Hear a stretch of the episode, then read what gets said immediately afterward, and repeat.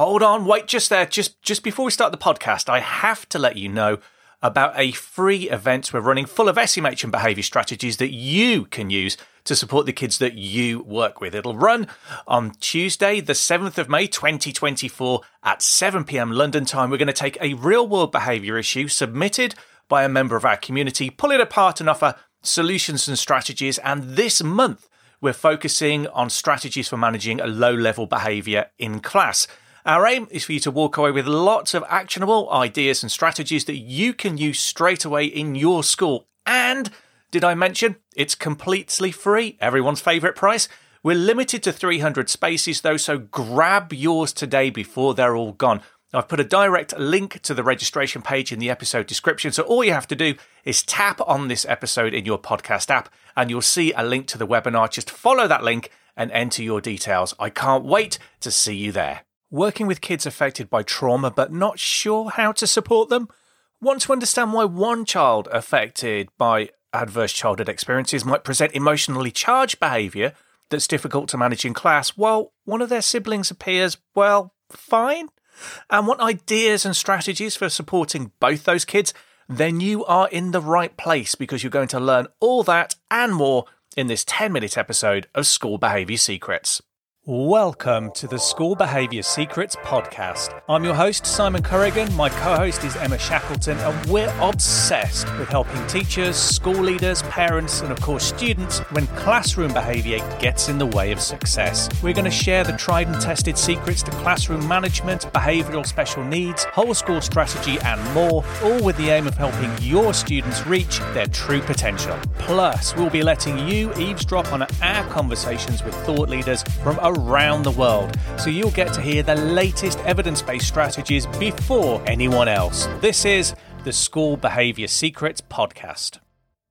Hi there, Simon Corrigan here, and I'm back today with another special Essentials episode where I share some key insights and strategies from an earlier episode that can have an impact for the students that you work with, all wrapped up in a bite-sized snackable episode. And if you're enjoying the podcast, please do remember to subscribe in your podcast app so you never miss another thing.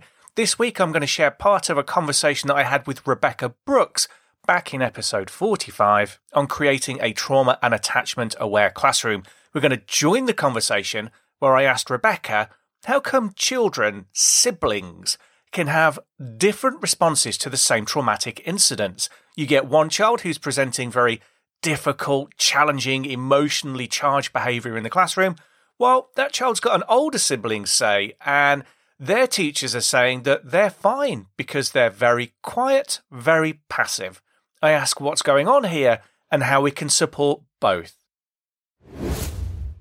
Yes, and this is a great question because I think this is a big issue for some children. I think what we're looking for there is children who, for example, never raise their hand, never ask for help. They hand in work and it's clear that they didn't know what they were doing, but they never came to ask you for help. And sometimes as a teacher, that's frustrating.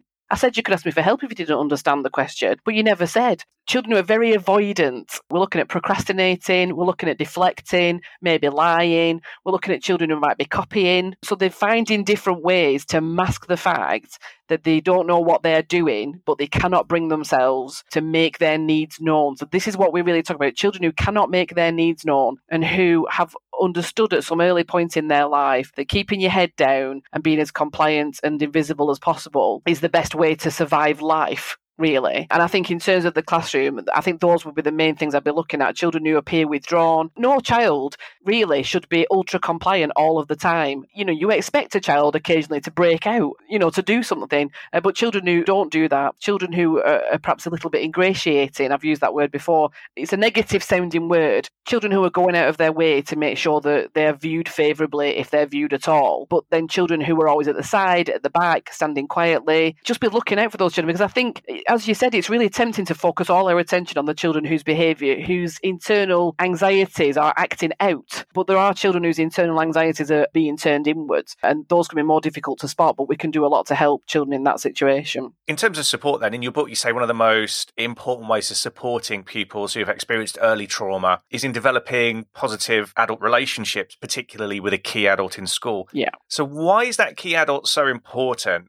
and what should they be doing to help develop that trusting relationship and bond with the child? So I think this takes place in the context of attachment relationships. Attachment relationships are important to children. For a young child, the preschool or the school becomes a secondary attachment base, really. And if you go to a preschool, you'll see that they have key members of staff. They put the children in little groups and there's a key worker with each group. And it's to provide that secondary attachment base. So a child's primary attachment should be at the home, with the caregiver, the parent, or whoever's caring for the child. And then at preschool, the key worker provides a secondary attachment figure. They can do the handover in the morning. The child feels that sense of safety because they're being handed over from one set of hands that they trust and know to another set of hands that they trust and know. And we tend to drop that by the time children get to school. We tend to think children shouldn't really need that anymore. But children who've had disrupted attachments, and this can happen for a lot of reasons, by the way, child having a disrupted attachment relationship is by no means always an indicator of something gone awry at home. Children who have had extended stays in hospital, for example, in their early time, that can disrupt the development of the attachment relationship. It can happen for a lot of reasons, some of which are just unavoidable. For some children, even when they're going to school and even into secondary school, having that secure attachment base at the school, sometimes children are not being handed over by a safe pair of hands.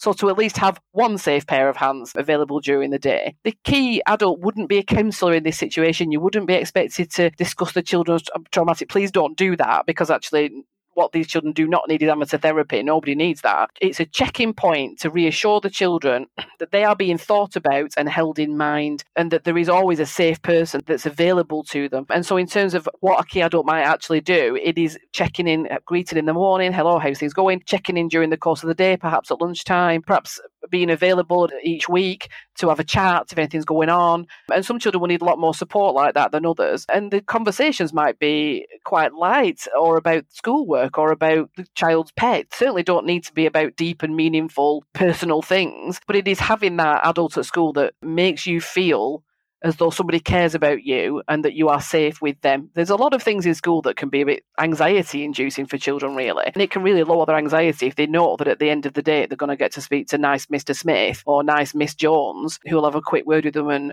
make sure everything's fine. A key adult also can be really valuable in supporting transitions through holidays. A postcard home during the holiday, we're thinking of you, I'm looking forward to seeing you next term. That can really support children. One of the things with attachment is that what we might call separation anxiety in a young child can continue long beyond infancy and toddlerhood. So an attachment figure in school, a key adult, can help to mitigate separation anxiety for children as well. I heard someone talking about, it was in the field of divorce actually, and they were describing how to form a trusting relationship. And they said, it's lots of small, almost inconsequential interactions held consistently over time. Is that the kind of thing we're talking about? None of them in themselves are particularly big or meaningful. Yeah. But it's that chain, that consistent checking in that helps the child learn to bond and trust with you. Absolutely. And we might be surprised who children will turn to as being these key adults in their life. It may not be the school pastoral lead or whoever it is that you've assigned to that role. It might be the librarian. It might be the caretaker. It might be the lady in the office that's kind to you when you've arrived late yet again, because of something that was very difficult that was happening at home and you couldn't get to school on time. Those key adults can arise from anywhere. And actually, if the child themselves gravitates towards an adult, it sometimes can be a good idea to just allow that to happen, really, and sort of semi-formalise that. And I think one of the things that's really important about this is we often think, especially as children get towards the end of primary and preparing for secondary school and through secondary school, that we want children to be more independent. And so we see sometimes in schools rotating teaching assistants because the child's getting too dependent. Schools may be concerned about the depth of the relationship that's going on there. And these do need to be professional relationships. But if we want children to be independent, we must understand that there are building blocks towards that. And the first building block of that is dependence. Children need to be healthily dependent before they can learn to be healthily independent. And when we pick up a child at 6 or 10 or 15 who isn't very independent, just throwing them in the deep end of independence will not make them suddenly have those foundational understandings. Healthy dependence comes before healthy independence. And schools can provide a forum for healthy dependence to take place. And one of the ways of doing that is through a key adult. You used a phrase earlier, the child learning that they can be held in mind. Can you talk us through what that means and why that's important? Yeah, I guess it comes back to some of what I was saying about separation anxiety. But I think for children who've experienced particularly neglect or different kinds of less than ideal early childhood,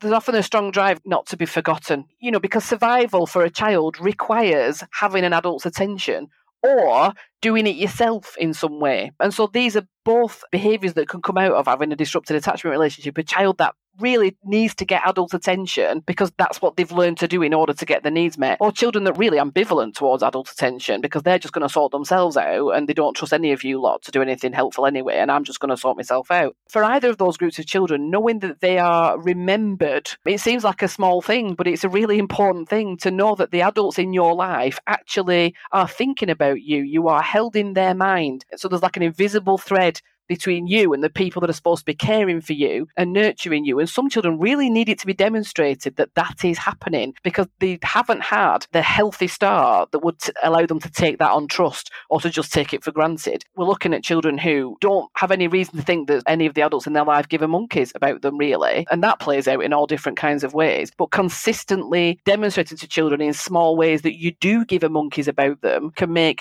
enormous amounts of difference in a child's just ability to settle down to what it is you're actually asking them to do.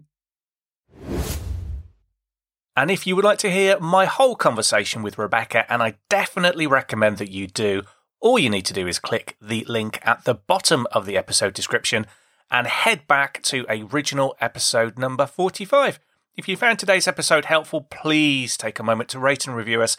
It takes just 30 seconds, and when you do, it makes a real difference to us and helps us grow the show, because when people subscribe, it tells the algorithm gods to share School Behaviour Secrets with other listeners just like you, and that throws some good karma out there, helps us grow the show and get this information to other teachers, school leaders and parents who need this information. Thanks for listening today, and I look forward to seeing you next time on School Behaviour Secrets.